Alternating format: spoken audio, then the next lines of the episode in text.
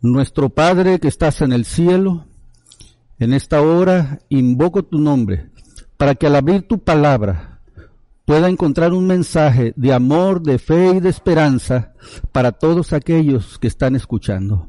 En el nombre de Jesús. Amén. Es para mí una gran responsabilidad al haberme invitado a reflexionar en esta hora sobre una parábola de Cristo que es la única que aparece única vez en el Evangelio de Mateo, la red. Y esta parábola se encuentra en Mateo capítulo 13, los versículos 47 al 50. Y cuando vemos esta parábola, vamos a encontrar algunas cosas. Primero, que en Mateo capítulo 13 encontramos varias parábolas. Encontramos la parábola del sembrador y los terrenos. Encontramos la parábola del trigo y la cizaña. Encontramos la parábola de la semilla de mostaza, la parábola de la levadura, la parábola del tesoro escondido, la parábola de la perla de gran precio y la parábola de la red.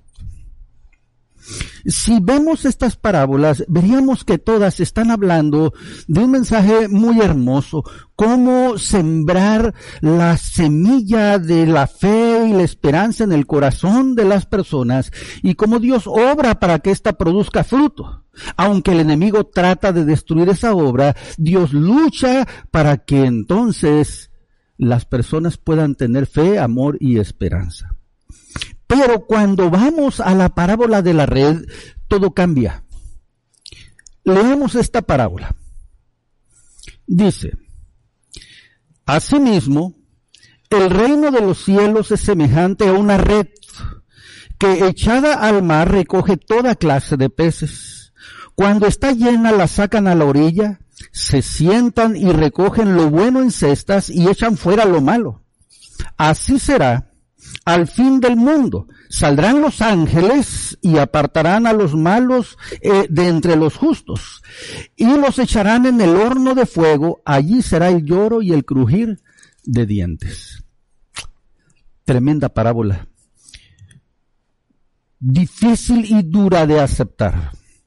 Porque en esta parábola estamos encontrando que hay peces, hay ángeles, hay red, y creo que falta un elemento aquí y que debemos dar por sentado. Hay pescadores. Eh, los pescadores no tienen problemas. La red no tiene problemas. Los ángeles no tienen problemas, pero los peces, que aparentemente pueden traducirse como seres humanos, unos se escogen y otros se desechan y se queman. Una explicación muy normal es que los pescadores somos los seres humanos que confiamos en Dios. La red es el Evangelio. Y los peces, aquellas personas que caen en el Evangelio y lo agarran.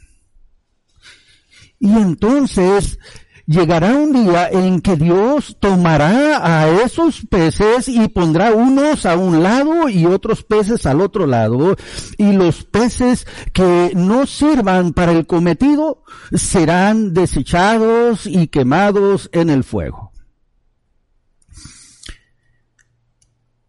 Al ver esta forma de interpretar la parábola, que es correcta, produce temor porque la pregunta es, Señor, ¿soy un pez bueno o soy un pez que será desechado?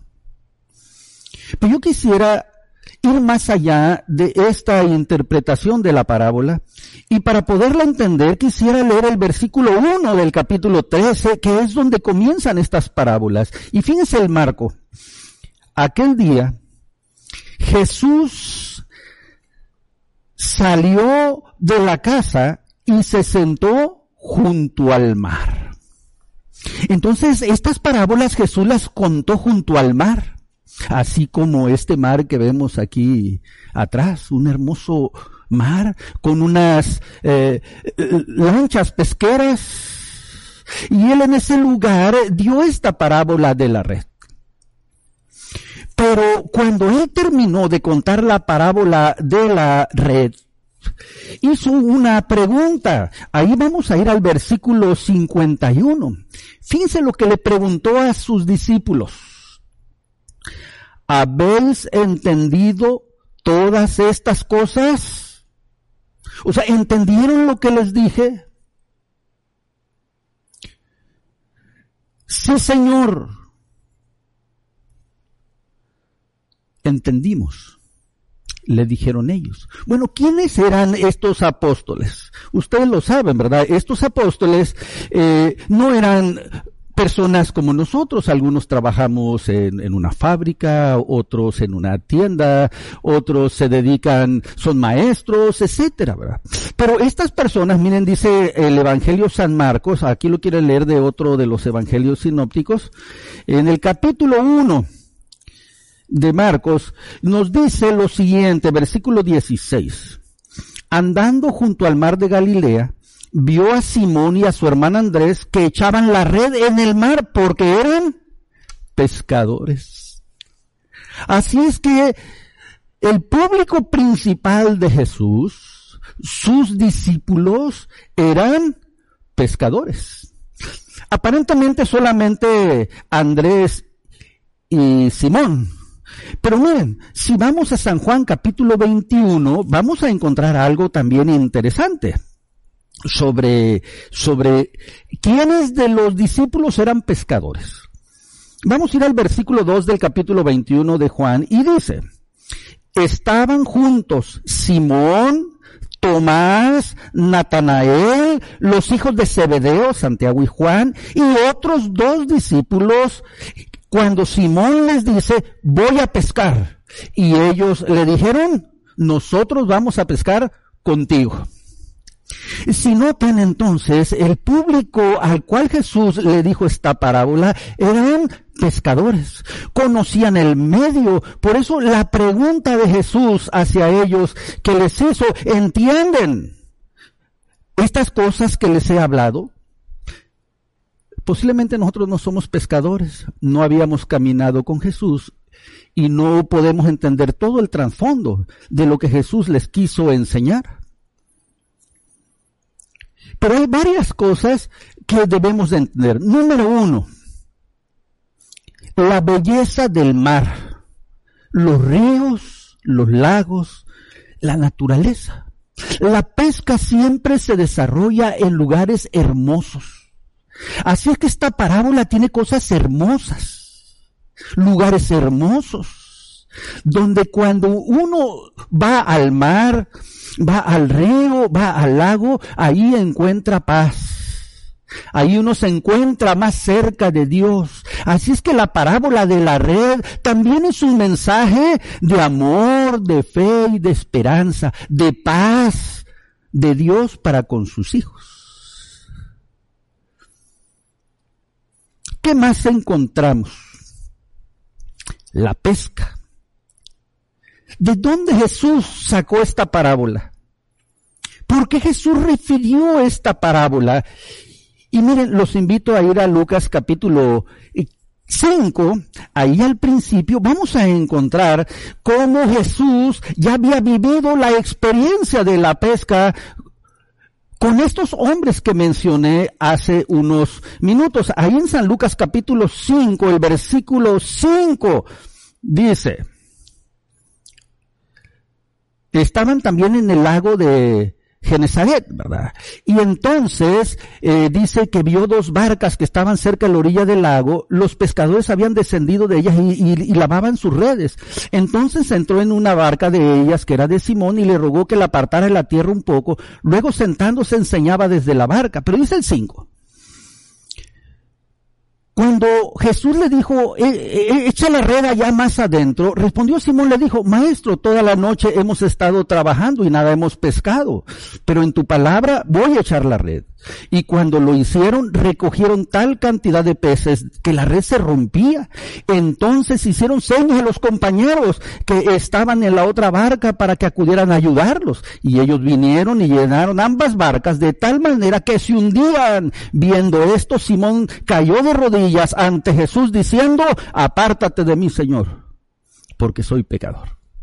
Miren, esta es la experiencia de la cual Jesús toma la idea de la parábola de la red. Por eso la parábola de la red tiene un significado más amplio. la parábola de la red también nos habla cómo Jesús tiene bendición para sus hijos. Tanto para sus hijos que son pescadores como para los peces. Qué bendición tan grande. Una pesca milagrosa. Hoy que estamos en problemas y en situaciones difíciles,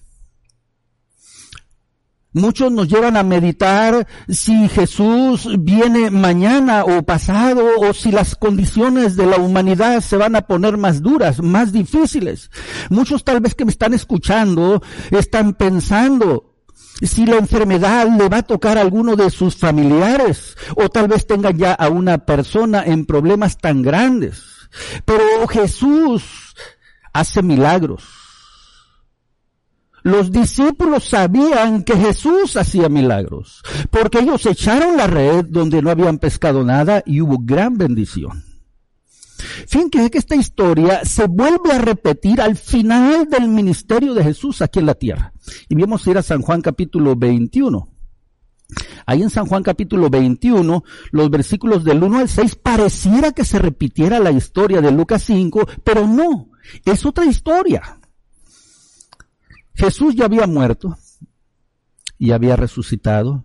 Ya se había aparecido a sus discípulos, pero a pesar de todo eso, los discípulos se desanimaron, cada quien volvió a sus lugares de origen y estaban allá en el mar de Tiberíadas y estaban allí en ese lugar Simón, Pedro, Tomás y los que leímos hace unos momentos. Simón dice, voy a pescar, sus compañeros dicen, te acompañamos, vámonos a pescar, no tenemos nada que hacer. Y salieron pues en una barca, pero aquella noche no pescaron nada. ¿Cuántos en la vida, verdad, hemos hecho tantos esfuerzos? Y parece que no pescamos nada. Oramos y parece que Dios no nos escucha. Trabajamos y parece que no llegan las bendiciones. Así estaban estos discípulos esa mañana muy temprano, cuando el sol estaba por salir, cuando iba amaneciendo, se presentó un personaje en la playa, era Jesús, dice la escritura, pero los discípulos dicen que no lo reconocieron. Y desde la playa les gritó, hijitos, ¿tenéis algo de comer? Y ellos le respondieron, no, Señor. Entonces desde allá, desde la orilla, les gritó, echen la red, pero por la derecha. Y van a encontrar entonces la echaron y no la podían sacar por la gran cantidad de peces. Entonces aquel discípulo a quien Jesús amaba, o sea Juan, dijo a Pedro, es el Señor, es Jesús. Y entonces Simón Pedro, cuando oyó que era el Señor, se ciñó la ropa porque se había despojado de ella, se tiró al mar y fue al encuentro con Jesús. Y qué experiencia maravillosa. Miren, no habían pescado nada, pero se encuentran con Jesús y la red, la red de esta parábola se llenó de peces. A veces en la vida nuestra red está vacía porque nos hemos olvidado de Jesús. Pero cuando nos volvemos a encontrar con Él podemos saber que esa red puede llenarse de bendiciones. Sin embargo, yo quiero llevarlos a, una pregunta. A una pregunta que se encuentra en el versículo 52 de la parábola del versículo 13 de Mateo. Y es una pregunta que Jesús le hizo, o una aclaración que Jesús le hizo a sus discípulos. Él les dijo, por eso todo escriba docto en el reino de los cielos es semejante a un padre de familia que saca de su tesoro cosas nuevas y cosas viejas. Y hoy yo quería enseñar esto de esta parábola. No solamente que el Señor escoge y hay peces buenos y peces malos. Todos los peces son una bendición. ¿Qué pescador no quisiera tirar la red y sacar peces? Cuando nosotros podemos encontrarnos con Jesús, nuestra vida, nuestra vida dejará de estar vacía y sola podemos encontrar bendición, porque el Señor hace provisión. Miren, la última en estos minutitos que me quedan, Mateo 17. Ahí en Mateo 17 encontramos también una historia con peces. A mí me encantan los peces. Desde que era chico mi padre me llevaba a la presa. Recuerdo que compraba unos anzuelos pequeños unos hilitos, íbamos y no sacamos ni un charalito. Ahí en Tijuana. Y entonces tomamos unos botecitos de litro y orillábamos a esos peces recién nacidos y ahí con el botecito agarramos dos, y nos sentíamos felices. Pescar es una actividad muy interesante. Desde aquella época amé la acuariofilia. Tengo 30 años teniendo pecera, peces. Hoy tengo una pecera pequeñita de un metro veinte por 40 por 50. Y es que los peces nos enseñan muchas lecciones. Cosas nuevas y cosas viejas. La parábola de la red no solamente nos enseña que debemos de tirar la red, no solamente que hay peces buenos y peces malos, sino que el Señor hace milagros de salvación por todos ustedes. Que cuando todo parece que no va a funcionar y llega Jesús, entonces tú vas a encontrar luz en tu camino. Vas a encontrar respuesta a esa oración. Vas a resolver ese problema o vas a encontrar la fuerza y el ánimo para seguir adelante. Por eso el mensaje de hoy que tengo para ti y que extraje de esa hermosa parábola es, invita a Jesús a pescar en tu vida. Y entonces tu red se va a llenar. Se va a llenar. Y posiblemente haya peces malos, pero habrá muchos peces buenos. Tendrás momentos difíciles, pero tendrás momentos hermosos. Y entonces podrás gozar del amor y de la paz que Cristo te ofrece. Que el Señor te bendiga. En esta oración quiero ponerlos en las manos de Dios para que su fe no falte, para que tu casa se llene de peces. Y si tú eres el pez, seas de esos peces que los ángeles pondrán en las cestas del reino de los cielos. Oremos.